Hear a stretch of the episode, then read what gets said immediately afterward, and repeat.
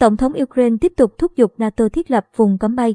Sau cuộc họp khẩn cấp ngày 4 tháng 3 của các ngoại trưởng NATO, Tổng thư ký NATO Jens Stoltenberg cho biết liên minh có trách nhiệm đảm bảo rằng xung đột ở Ukraine không lan ra ngoài biên giới nước này.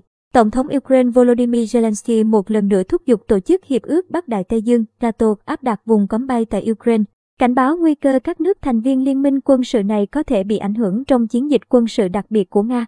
Trong một video được đăng tải rạng sáng ngày 14 tháng 3, nhà lãnh đạo Ukraine đề nghị các nước NATO cân nhắc yêu cầu này của Kiev. Kiev đã nhiều lần kêu gọi NATO thiết lập vùng cấm bay trên lãnh thổ Ukraine, nhưng tổ chức này đã từ chối. Sau cuộc họp khẩn cấp ngày 4 tháng 3 của các ngoại trưởng NATO, Tổng thư ký NATO Jens Stoltenberg cho biết liên minh có trách nhiệm đảm bảo rằng xung đột ở Ukraine không lan ra ngoài biên giới nước này.